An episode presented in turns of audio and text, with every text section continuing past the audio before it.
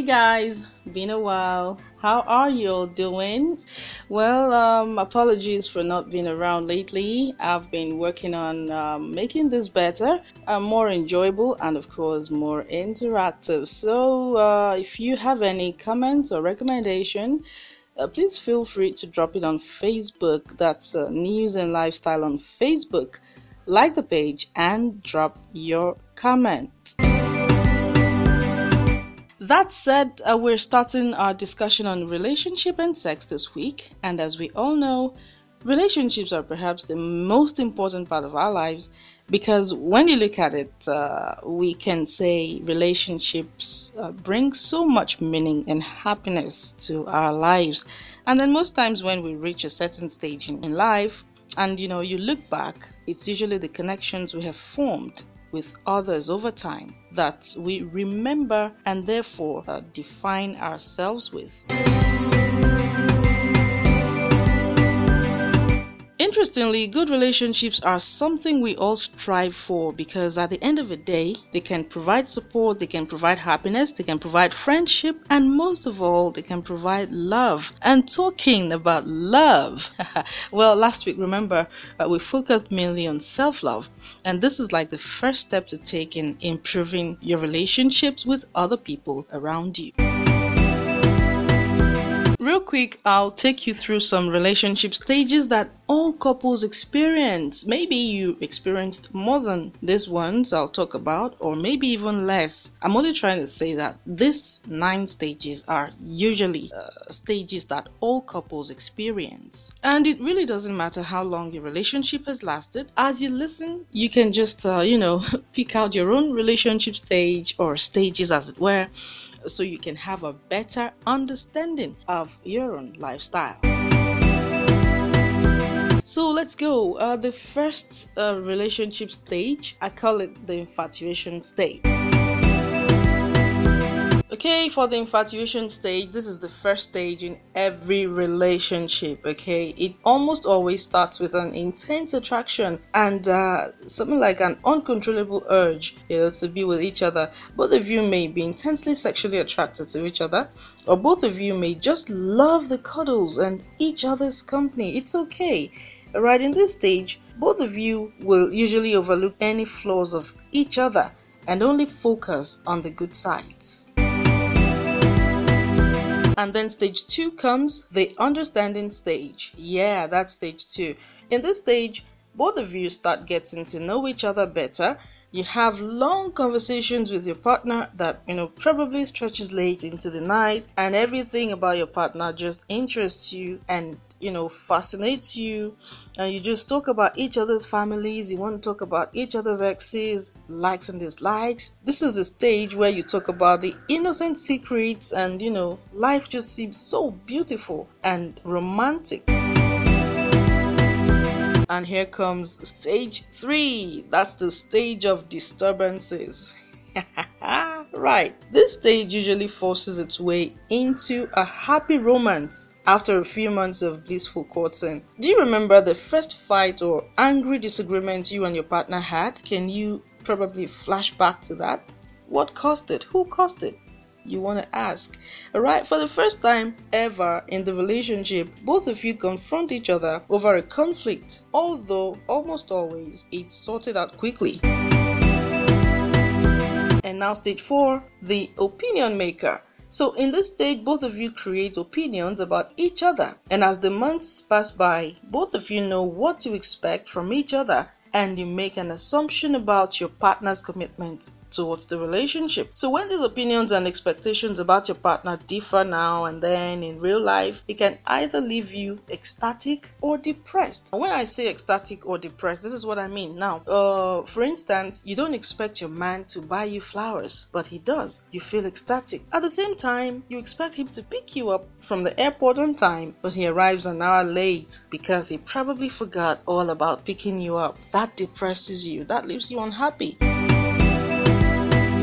Alright, moving on to stage five. This is the molding stage. You have your own expectations from an ideal partner. Yeah, that's standard. And in this stage, both of you try hard to mold each other to fit your own wants in a perfect partner. Again, these stages are a lot about give and take, and both partners constantly try to subtly convince each other to change their behavior towards the relationship. Now, this is like a power struggle, okay, and one that can end the relationship if both partners are domineering. Let's talk about stage six, the happy stage. I love this stage. If the relationship survives past the molding stage, both of you may have changed equally for each other and understood each other's expectations. So in this stage, the relationship cruises along perfectly and both of you may be blissfully happy with each other. What's wrong with that? Nothing, I tell you. Almost always, this is the stage when both of you feel like a perfect match. You may even decide to get engaged or get married, and this happy stage is also the stage of attachment. Now that's like when both of you truly feel connected to each other and you love each other intensely.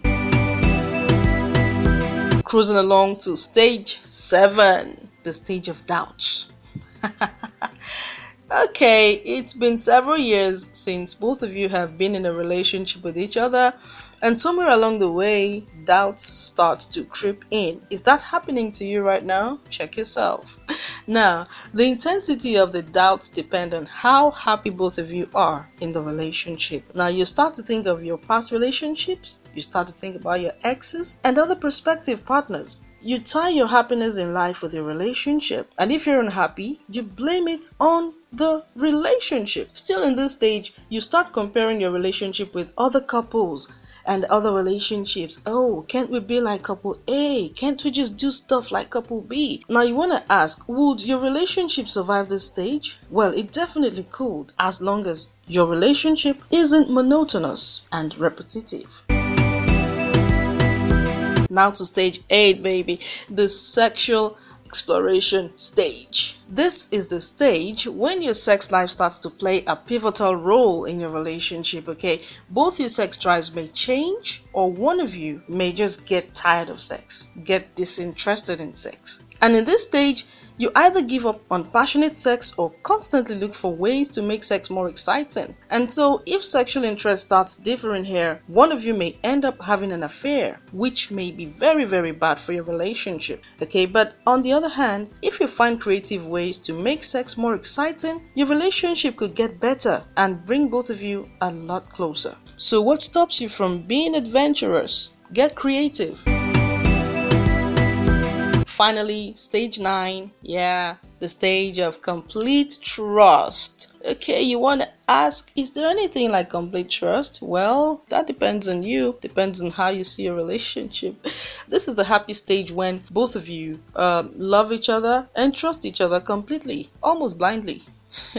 But at the same time, the unbreakable trust in each other could also turn into taking each other for granted. And still in this stage, both of you know the direction of the relationship and both of you are completely happy with each other. And you find it easy to predict each other's behavior, each other's movement, each other's decisions and all of that.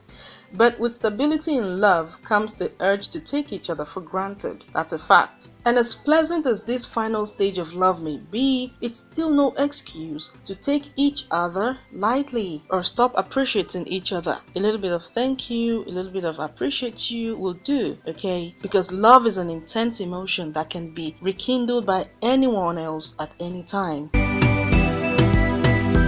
If you're in a relationship for a while, you may have experienced all or most of these relationship stages. And if you're still in a young love, don't you let the dark side of these relationship stages scare you. Yeah, I said so. On the next episode, um, we will take a look at signs of a good relationship and also signs of a bad relationship. Okay, so you need to watch out for that. Thank you so much for listening and thanks for being there always. I'm Bumi Fadansi. Bye-bye for now. When your legs don't work like they used to before, and I can't sweep you off of your feet, will your mouth still remember the taste of my love? Will your eyes still smile from your cheek? Darling, I will be loving you were seventy. And baby, my heart could still fall as hard at twenty-three. And I'm thinking about how people fall in love in mysterious ways. Maybe just the touch of a hand. Well, me, I fall in love with you every single day. And I just wanna tell you I am. So honey, now take me into your loving arms. Kiss me under the light of a thousand stars.